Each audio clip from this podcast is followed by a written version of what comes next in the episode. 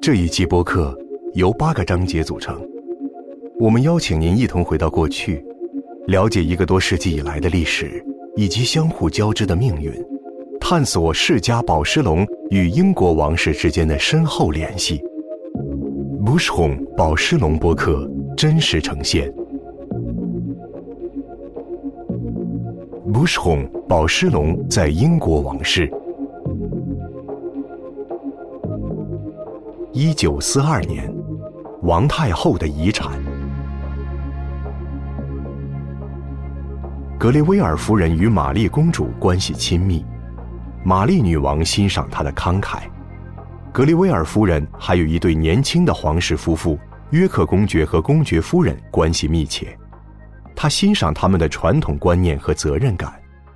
一九二四年，他们在格雷威尔夫人的波莱斯登莱西庄园中度过了蜜月。一九三六年，约克公爵和公爵夫人以乔治六世和伊丽莎白的名义登上王位。作为新君主心腹之一的格雷威尔夫人的社交事业也在此阶段达到了顶峰。即使在第二次世界大战期间，她的影响力也未曾削减。在伦敦被德国空军轰炸时，以混凝土结构为主体的多切斯特酒店提供了安全保障。玛格丽特·格雷威尔正是在那里度过了她最后的岁月，而且定期有君主来与她共进午餐。聪明的他明白，他的时代注定要消失。为了保护波莱斯登莱西庄园，他选择将其遗赠给国民信托基金，并提供一大笔资金，使其能够得到妥善的维护，并向公众开放。这个被评价非常势利的女人。实际上，对他的七十多名仆人非常有人情味，几乎所有人都在他的遗嘱中被提到。例如，他将每年一笔六百英镑的年金、一条由两串养殖珍珠组成的项链和他所有价值不到两百英镑的珠宝都遗赠给了他的女佣，一个名叫阿德林·利隆的法国女人。玛格丽特·格雷威尔于一九四二年九月十五日去世。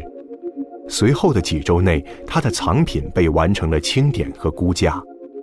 除了遗赠给阿德林·利隆的小珠宝外，均价超过两百英镑的七十六件珠宝才是真正的宝藏。只有一个人能够确保这批藏品的存续：伊丽莎白王后，也就是前约克公爵夫人。一九四二年秋天，王后在信中对她的婆婆玛丽女王写道。格雷威尔夫人将她的珠宝留给了我，但目前我对此事仍然非常谨慎。她带着充满深情的考虑，把它们留给了我，亲爱的老太太。我非常感动，即使我可能要等很长时间才能知道它是什么，因为律师的速度缓慢，有关继承权的问题。但我知道它有几件重要的东西，除此之外。知道有人为你留下了一些东西，总是令人兴奋的。我由衷的欣赏这些美丽的宝石。当时时局严峻，王后十分谨慎。战争结束后，配给制仍持续了多年。一九四七年，在伊丽莎白公主的婚礼上，来自格雷威尔的藏品中由宝石龙打造的珠宝首次亮相。未来的女王当时仅有二十一岁，嫁给了她的远房表亲希腊和丹麦的菲利普亲王。按照传统，结婚礼物将在肯辛顿宫展出。肯辛顿宫中央的一个陈列柜中展出了这些珠宝藏品。新娘的祖母玛丽王后赠予了镶嵌在王冠、胸针和手镯上的钻石。乔治六世国王选择了一条项链和一对镶有蓝宝石和钻石的耳环，他的妻子伊丽莎白王后则从玛格丽特·格雷威尔的藏品中挑选了一条由红宝石和钻石制成的维曼项链。这款珠宝是在1907年从位于巴黎的宝石龙订购的，带有美好年代珠宝高度华丽的风格特征。不久之后。